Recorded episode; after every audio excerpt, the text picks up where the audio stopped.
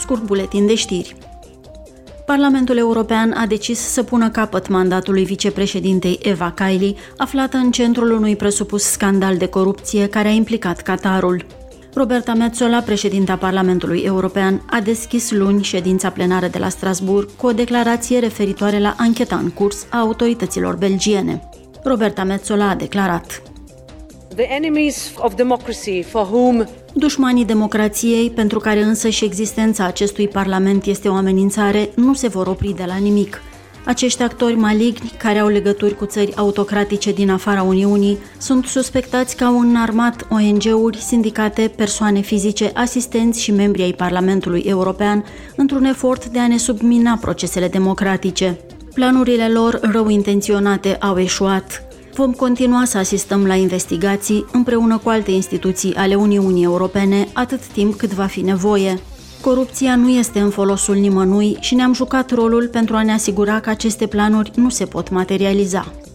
Corruption cannot pay and we have played our part in ensuring these plans could not materialize.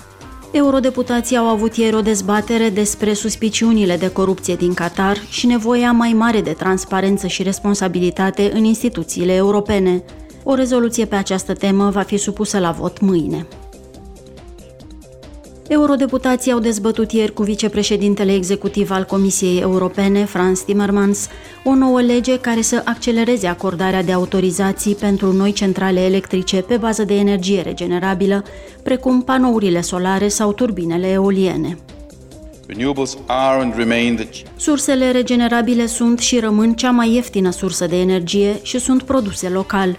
Sunt exact ceea ce ne trebuie, dacă dorim să accelerăm utilizarea de surse regenerabile, trebuie să simplificăm procedurile administrative de aprobare a proiectelor bazate pe surse regenerabile.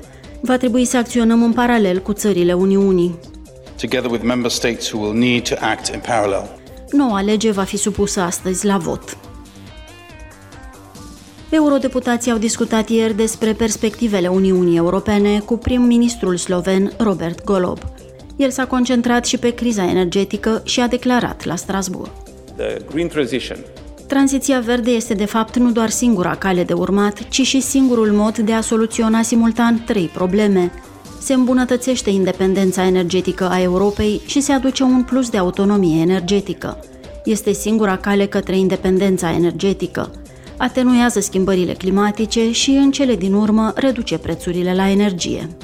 And it also At the end of the day, it also brings lower energy prices.